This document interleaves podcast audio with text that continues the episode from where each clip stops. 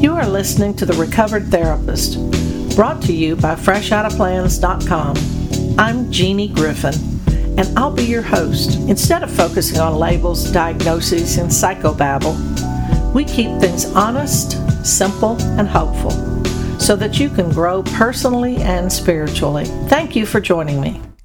Let's talk about your relationship with alcohol or other mood altering, mind altering substances. Nope, don't turn this podcast off. Just listen. So, when somebody wants to discuss the way you use chemicals or mood altering substances, that usually means they start off with, I think you have a problem.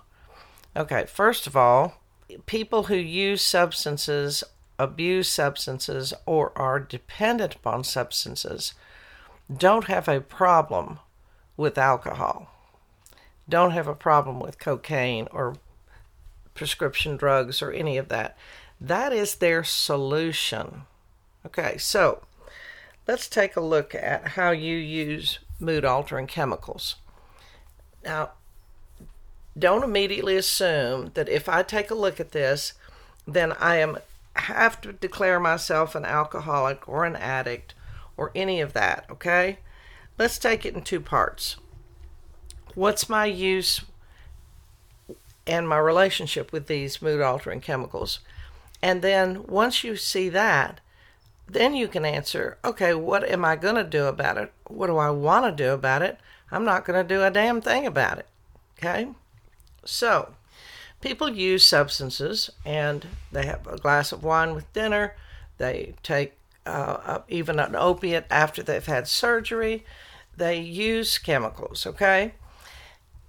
People who don't like the way the chemicals feel will usually stop using a prescription or not drink too much or something because they don't like the feeling of being out of control. Now, the people who use substances as a way to, quote, take the edge off or um, be one of the crowd, will go ahead and, and use and perhaps even abuse substances. A lot of times it's, well, I want to be one of the crowd. Well, uh, I had a bad day at work. Um, it's normal, it's natural, it's no big deal. So instead of seeing, looking at the use by itself, let's look at when you use and what are you using it for. Okay? Are you toasting the bride?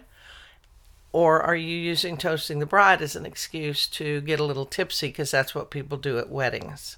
Okay? Now, anytime you use a mood altering chemical, especially alcohol, it is water soluble. So it goes everywhere in your body that water does or the fluid does. So when you pour a glass of um, water or Coca Cola and rum or uh, whiskey and water or whiskey and soda, you can't tell where one starts and the other one stops. So it totally mixes. Now, you know, if you pour oil and vinegar in a jar to make salad dressing, you can tell where the oil is, you can tell where the vinegar or the lemon juice is. It's separate. Okay, but alcohol goes everywhere in your spot. So it, it crosses the brain, and that's where it goes to the old midbrain or the reward center and says, "Oh, that that's nice. That's nice." That's where dopamine is talking to your brain and saying, "Yes, this is pleasurable." So there's what we call a dopamine spike.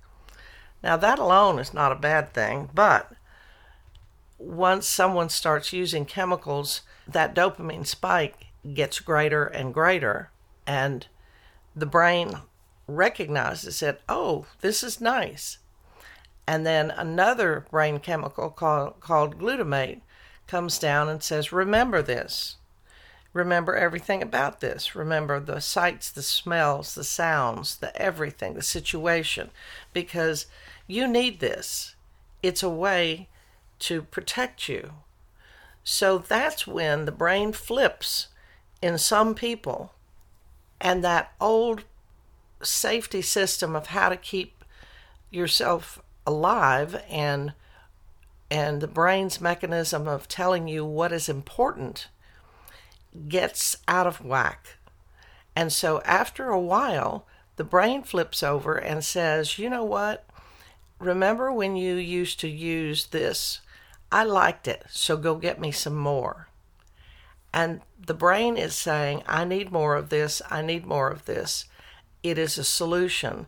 And to some extent, that and the, the problem is we don't know how long that period lasts. It's very individual in everybody. But at some point, it finally says, Go get me what I want. And do it any way you can because you need this for survival. That's when a brain becomes addicted. Now, hear me the brain becomes addicted. You don't get addicted because you're a bad person or you have a weak will or the teacher didn't let you carry the flag in fourth grade. It is a biochemical response. And so the brain, we didn't know this years ago because we couldn't see inside the brain. And so as a result, somebody who became addicted was stigmatized. And still today, there is great stigma among people who are ignorant, that means uneducated, about what causes somebody's brain to become addicted. So if you're struggling out there, there are many people you can talk to and a lot of assessments you can take to see just exactly where you are on the use, abuse, dependence, mild, moderate, or severe scale with the use of chemicals. The problem is you need to make sure you go to someone who is specializing in addiction a psychologist who specializes in addiction, a licensed marriage and family therapist who specializes in addiction, uh, a certified alcohol and drug counselor, a licensed chemical dependency counselor, a medical doctor that specializes in addiction. Don't just go to anybody because many of the other training programs never even talk about um, addiction and there's they don't specialize in it. So make sure you go to somebody who understands this process. Now that's a scary scary deal but you can go and get information and say let me t- I want to take a look at my use with this my abuse with with this product or this um, chemical whether it be cannabis which Today's cannabis is very different than the old timey cannabis, and we have many, many more young men who are having a psychotic break or a psychotic episode on cannabis. So look at your relationship. How do you use it? What does it do for you? Not just the use, but then we need to take a look at the thinking. The thinking of somebody who is in a relationship with a substance is very different than someone who can take it or leave it.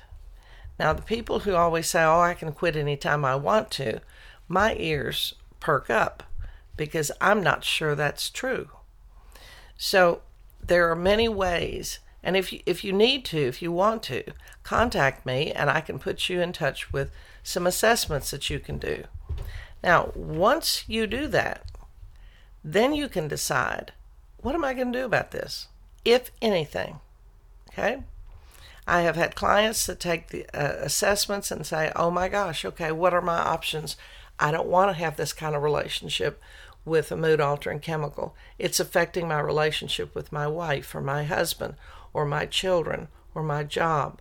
Or I just, it brings out a person in me that I don't like and I don't want to have this thing determine how I behave and what I think in life. Okay? Once you want to do that, then you can decide what am I going to do about it? And there are a lot of different things you can do about it. Okay? Doesn't immediately mean that you got to trot off to a treatment center.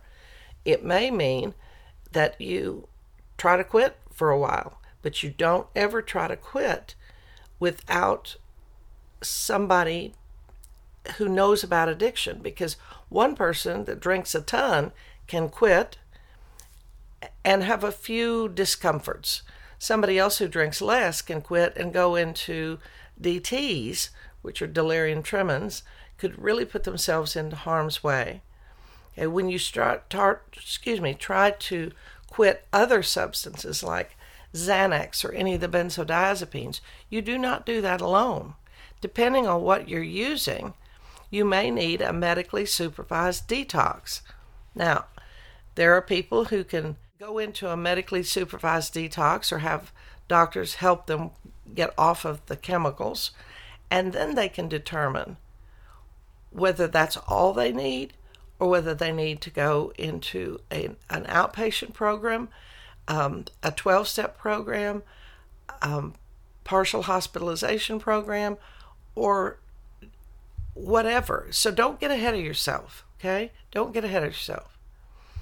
If you are a family member listening to this, I know you've been thinking about how it applies to your loved one, but also ask yourself, how does it apply to me? Okay? How does it apply to me? Um, I always looked at, at alcoholism or addiction through the lens of the people I loved that I knew had it, that were in much worse shape than I was. But then the day came where I had to look at my own relationship with mood altering chemicals, and mine was very different than a lot of other people in my family. Okay? So the thinking that goes along with the problematic use of uh, chemicals goes something like this Oh, I can quit anytime I want to. Nobody will know if I use here, and so I'll, they just cause so much trouble. And when I drink in front of them, so I'll just drink a few before the party or before they get home, and uh, that'll be fine. Social drinkers don't hide drinks, social drinkers don't sneak drinks. It's a sign that there is trouble in paradise. Now, what kind of trouble? You can have an assessment and figure that out. So don't try to do it alone. Uh, family members, nagging does not help. Pointing out all the faults does not help. There are places and people that you can talk to and books that you can read that help family members get their eyeglasses off the person they're worried about. Okay? So sometimes the person who has this let's say this this bothersome relationship with mood alter chemicals because it bothers people in the family and it just messes things up from time to time. The person who has that relationship doesn't want to look at it honestly. And they are looking at their chemical like their best friend, so they don't want that taken away. But the family members, many, many times, more times than not, will be just as focused on the person with who's focused on the chemical. So, you know, we say the addict may be focusing on their chemicals, but the family member may be addicted to what the fam the their loved one is doing. So we want to get the focus back on in an appropriate lane. In other words, stay in your own lane. Family member member can see what am I doing that I am either helping cause more problems in this relationship or I'm obsessing and focusing on their behavior and how can I turn my eyeglasses to focus on my own and let their behavior happen and feel the consequences of their behavior. There's a lot of problems around that because you don't want to be embarrassed, you don't want it to take a financial toll in your uh, life, uh, many things. But there are also places where you can go and get help. Okay? Again, don't get into a relationship with any kind of professional that doesn't understand addiction or the use and misuse of mood altering chemicals because you'll waste a lot of time, energy, and money. Okay?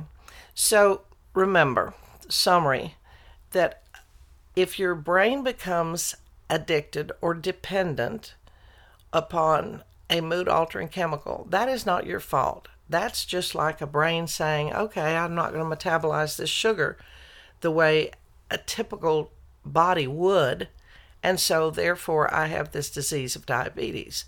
Or my body can't, for some reason, metabolize a bee sting.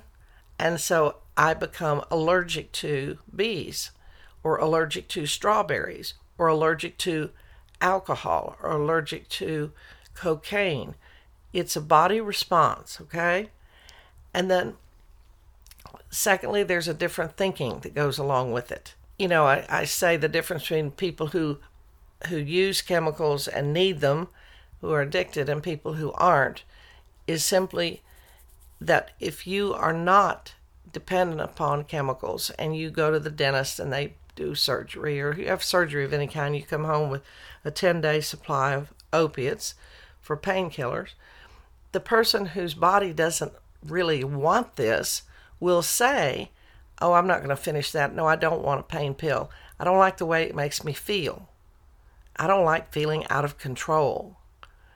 But the person whose brain loves it and likes it and thinks it needs it will say, I feel out of control all the time, but when I take this pill, when I take this drink, when I take this this substance of some sort, it takes the edge off and I get an in control feeling. So it's the glue that makes things hold together so that I can function. If you need information, if you just want to learn more about it, please contact me or you can look lots of places. You can email me as well, and I'll give you uh, resources. Thank you for listening to The Recovered Therapist, where we keep topics honest, simple, and hopeful. I love you. There's not a damn thing you can do about it. Until next time.